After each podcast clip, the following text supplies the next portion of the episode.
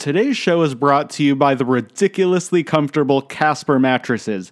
Get $50 off any mattress purchase at caspertrial.com slash profit. Now let's get profitable.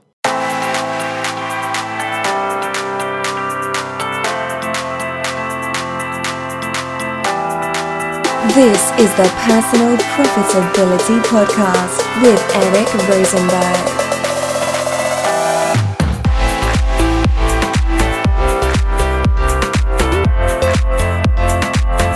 Hey there, profiteers. Eric here with episode number 77 of the Personal Profitability Podcast.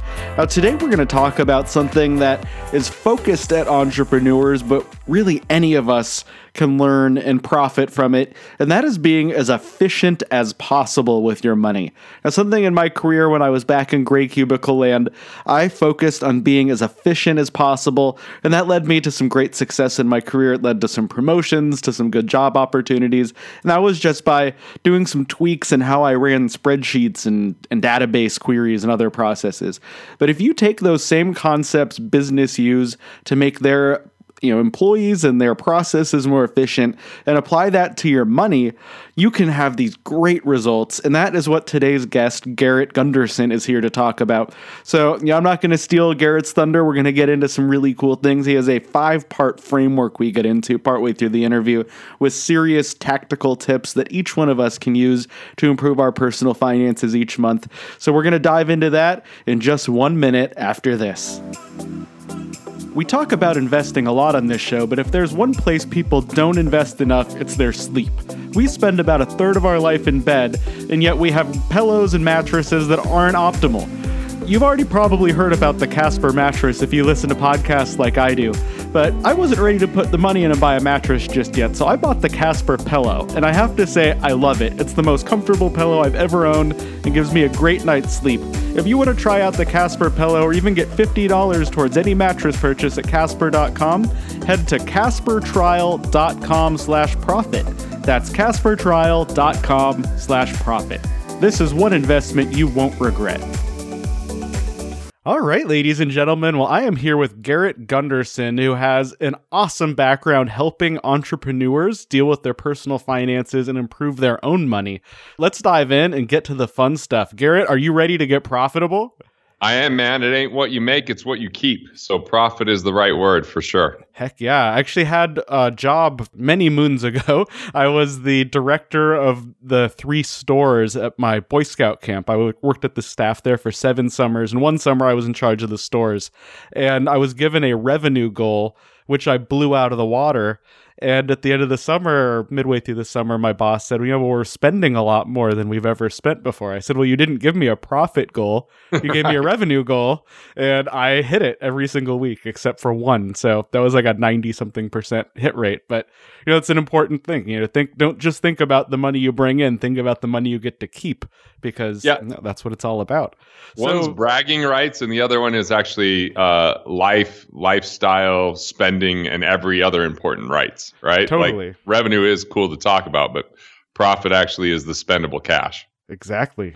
You know, how did you get into this industry and what took you down the path to helping people, like specifically entrepreneurs, with their money? I had a business when I was 15 detailing and washing cars. And I won $5,000 as a teenager for being the Young Entrepreneur of the Year. And I wanted to invest that money um, mainly because I wanted to get out of the small coal mining town I was living in, and I wanted. I thought if I could become a millionaire, that would mean I was a success. And so, in looking at where to invest that money, I got a lot of different information, a lot of bad information, a lot of like you know biased information because I wasn't really talking to professionals, and that actually led to me getting offered an internship when I was 19 years old.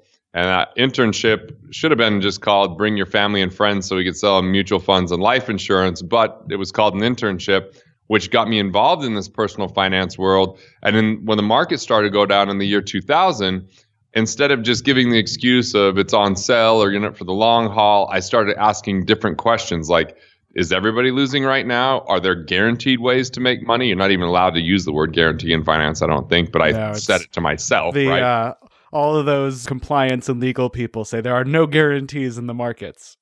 and, and so that's when I started to go somewhere every single month from the time I was still in school, uh, my senior year, until a year and two months afterwards. I went somewhere every month, flew and met with the best financial minds I could secure meetings with, or went to financial events. And uh, when I was 22 years old, I walked into a family office. And a family office was for people worth 50 million or more, and they had all the financial professionals, attorneys, accountants, investment advisors, people with fiduciary responsibility on behalf of this client, analyzing everything. And what I really figured out was they were really, really good with tax, and that was an immediate return for people if you could get money and not overpay the government. Then I found out this process called cash flow optimization, which was another big place where it could put a lot of money in people's pocket without having to take risk or scrimp or budget. Then I looked at a lot of hidden fees and dead weight in the investment world with fees, commissions, you know, all that kind of stuff. And then insurances, there was a lot of improper structure, therefore duplicate coverages and costs. And so I, instead of becoming a money manager, I really dedicated my life to becoming an efficiency expert so I could put more money in people's lives without them having to cut back, sacrifice, or delay. That seems to be a lot more fun for them and for me. I love that. You know, one, one thing I always remind people you can only budget so much, there's only so much you can save, but you can earn forever, and there's no limit to what you can earn. We all hear about living within our means, but you can do that in three ways. One is budget, which if you're a train wreck, that's probably a good idea. The second is to be efficient, which I just gave four areas of efficiency the IRS, interest rates, insurance, and investments. That's four eyes where you can get money back a lot of times. But the third way is exactly what you said expand your means. That's the game changer one thing you talk about in your your presentations and at your website, you talk about building sustainable wealth. You know, sustainability, it's obviously a hot word in the last decade or so, but often focused towards the environment. You know, sustainability is something I look at in my finances every day because, you know, sure it's great to, you know, make a thousand dollars today, but wouldn't it be great to make money again and again so you don't have to worry or save money again and again? So what are your favorite approaches for someone starting out with their money or who has an idea of how to manage their money but isn't you know the, the expert that you are how would you ex- suggest they get started in finding opportunities for sustainability in their own money all right so there's really like a five part framework that we could focus on here and it really begins with as you kind of alluded to recurring revenue you know, in the old days, it was all about brawn, and brawn was like you do an activity, you get paid, and then it's done. But we're in the world of brains today, and you get paid for thinking and for value. And if you can have that value happen ongoing, then you're going to have a really distinct advantage. So even in investing, rather than thinking about accumulation and scrimping and waiting for 30 years for compound interest to really work out, what if you focused on cash flow to create economic independence? Economic independence is a state where you have enough recurring revenue. And I'm not using the term passive income because it's not totally passive. I mean, there may be some mailbox money with royalties and stuff, but usually we have to manage, maintain, and monitor to keep money going. And that's part of the sustainability model. But economic independence is a place where you have enough recurring revenue to cover your basic lifestyle expenses. Do that through two ways. Number one is investment income.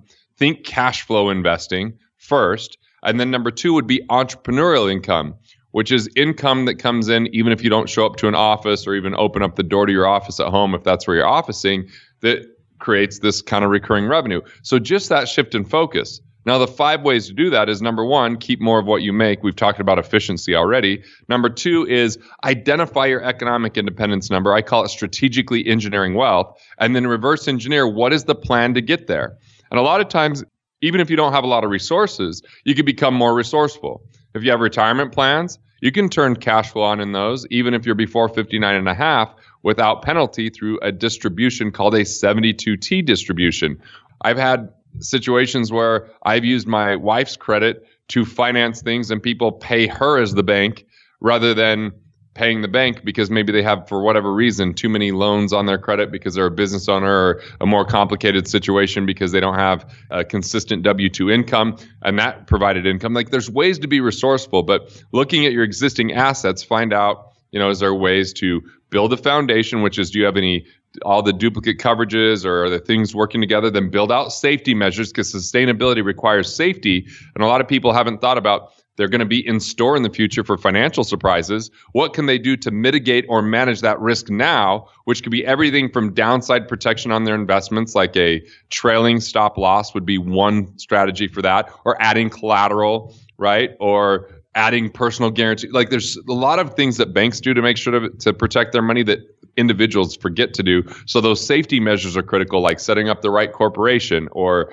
you know having enough liquidity is a huge safety measure that creates sustainability. And then the third thing is you focus on growth inside of strategically engineering wealth, but growth from a standpoint of focus instead of diversification. So building wealth comes from focus and your investor DNA. What things are you really knowledgeable about or good at? Only investing in those and forgetting the things that you're not good about or don't know about. Because diversification is a strategy for preservation, not for growth. And so that's the second piece. So first was keep more of what you make. Second was strategically engineer wealth. Third is accelerate your investment income. Find any untapped resource any lazy asset that doesn't produce cash flow, turn that cash flow on to help economic independence. Then number four is scale business revenue. Find ways that you could expose your skills to more people or more deeply impact the people you're serving, whether you're an entrepreneur and you can do that through giving up the lesser things and through delegation or hiring out or just stop doing those in your business to do the things that are very best. It's like climbing a ladder against a building. You have to let go of one rung to to grab a higher rung you can't hold on to the one you're currently holding on. Otherwise, it's going to be strained, and too many people do too many things. And then the fifth thing is what I would call make it count. Treat yourself as your greatest asset. Invest in yourself and really figure out something other than just money as a scorecard, which could be rest, relaxation, rejuvenation, recreation. Find things that help you to give the best you have, create the right situation for creativity. But if you do those five things, it's going to be a much more sustainable model than the high risk equals high return or the long haul or the accumulation philosophy that a lot of people have been doing with the buy, hold, and pray in the stock market. The stock market may or may not be the right thing for you based upon your investor DNA. Now, I love all how you talk about taking advantage of the things you know most about. We've had a few guests recently. We've talked about real estate investing, especially some of those smaller entry level points, like uh, you know forty thousand dollar turnkey homes and low income areas, or trailer park home investing. Uh, we'll have some links back to those in the show notes. But you know, for you, when you're talking to someone, do you think something like the stock market is generally better, real estate is generally better, or how should someone decide between the two? This is the formula. If you want more money, I will call that financial capital. There's two more precious forms of capital that drive financial capital. The first one is your mental capital knowledge, wisdom, tools, information. Like that's mental capital. And if you invest in something without the mental capital, it's risk because risk is chance of loss. The less you know what's going on, the higher your chance of loss. Then you multiply that by your relationship capital networks, organizations, mentors, customers, friends, family. And so when I look at an investment, I have to ask number one, what's my mental capital in relationship to the investment? Number two, what relationship capital do I have? You know, I was talking to Robert Kiyosaki, and our conversation was around real estate. And he's like, I don't really just recommend real estate like I used to, because I told someone in New Mexico to do real estate. They went out and bought properties that weren't really good properties to buy, and then they were blaming me. Right? It's because risk isn't in the investment, risk is in the investor.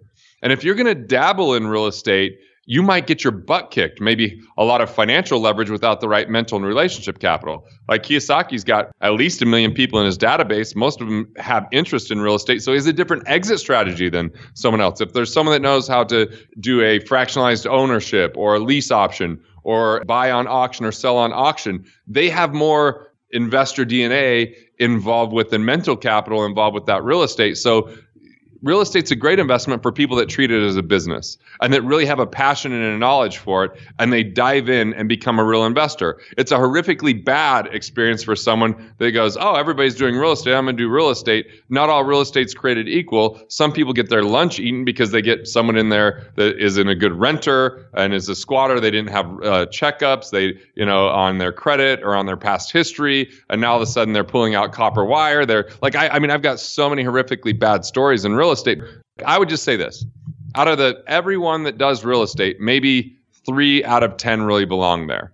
Seven people are just waiting to give their money away because they didn't treat it like a business. When it comes to the stock market, I think that most people are going to be let down on their performance because they have no exit strategy. They don't have any idea why it would work out or not work out. They don't, you know, they're just buying based upon speculation, maybe, or on a tip or whatever. They're once again, they're not they're not taking personal responsibility. So there's just too much risk in that to me, when people get in mutual funds, that's typically because they just don't know what they're doing and they're handing it over, hoping that something will work out. And it might grow over time, but it probably not as much as they've been hyped up to believe so.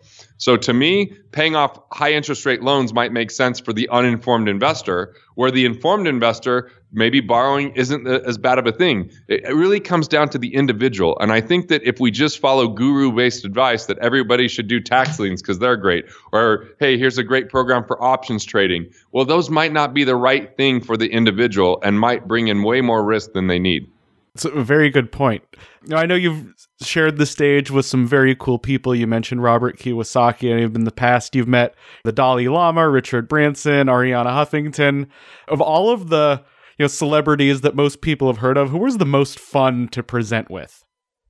The most fun to present with, the Dalai Lama definitely was because he just laughs a lot and is really chill, and just the energy with him in the room, people were so ecstatic and excited. But that event where I spoke at with him, there was also a bunch of other people like F.W. de Klerk, and it was called Engage Today. I was scared because I'm looking down in the crowd. There's Stephen Covey sitting there. There's, you know, all these other people I've been reading and studying from for quite some time. He was really, really, really cool. And even, I wouldn't say Richard Branson's a great presenter by any means, but he's just definitely an adventurous person. So uh, when he shows up, people just freak out right? Like even before he's spoken a word. So I've presented on, on stage with him about three times now. That's been kind of fun, but there's just so many good people like that. I like, I like when I go and I can learn from them. Like I always learn a lot when Brendon Burchard presents at the events where I'm presenting at, like he's just, he's just a big deliverer of value, but probably if I had to narrow it down to just one person, I've now shared the stage with him multiple times. And the first time I did was at MIT and I discounted when he said what he did, but Bo Eason I brought him in to actually speak at one of my events. He had to come back three times because his standing ovation was so loud. People loved what he did so much because he had he had done this play, you know, hundreds and hundreds and hundreds of times called Runt of the Litter, and uh, he's just a phenomenal speaker. You know, I actually almost got to meet the Dalai Lama once. I was at a, I did a semester at Hebrew University, and I had a friend who met him in the hall. And had I been like 60 seconds later to class, I would have met him. So I was oh, so bummed I missed him, but now I'm inspired. I got to go find a way to see the Dalai Lama speak. Yeah. Well, anyway, thank you so much for joining. This has been very educational and useful. If people want to learn more about you, what you do, want to connect, where should they go? I'll give them a couple things.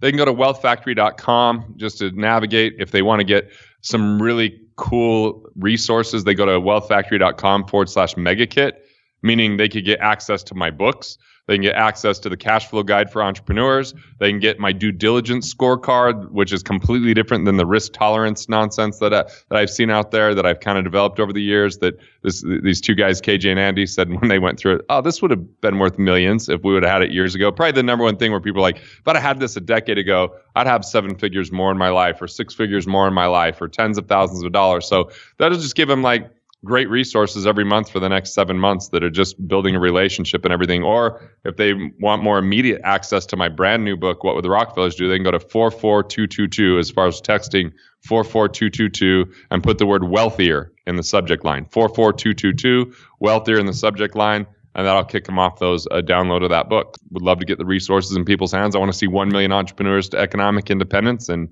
whether that is them working with us directly or just using our resources doesn't matter to me. I just would love to uh, see that happen before I hit the grave. Oh, awesome. I love that. And I will have all of those resources for you in the show notes, listeners. So if you missed any of that, don't worry. You can always head to personalprofitability.com and find all that. So thank you so much, Garrett, for taking the time to chat with us today. It's been a lot of fun and very educational. Hey, thanks, Eric. I appreciate it. Good to speak with like minded people and uh, loved how you said like right out the gate just keep earning more. Like continue to look at how you can make more. There's an unlimited amount of that versus a limited amount of budgeting. Well well said. Awesome. Well thank you and go do that everyone. Go earn more and we will talk to you later. Have a good one. Well, there is another one down, ladies and gentlemen. You know, thank you always and again for listening and being a part of this personal profitability community. If you're not already there, make sure to go to personalprofitability.com. You can sign up for the email list there. I have a free book that I give away to you, an ebook guide that I created called the Personal Profitability Playbook. Or you could head to personalprofitability.com slash bootcamp and it's not like a military boot camp. It is a financial boot camp. You get one email every day for a week. It doesn't cost you a cent, and each email has a link to a video. They're about 10 minutes long of me helping you break into the first personal profitability concepts to get yourself on the way to better managing your money and maybe even making a little bit more on the side. So, thank you so much for listening to the end. Thank you, Garrett.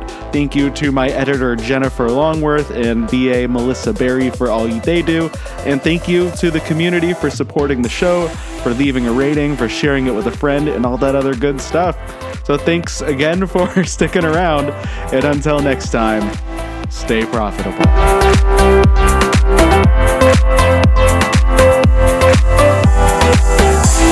Thank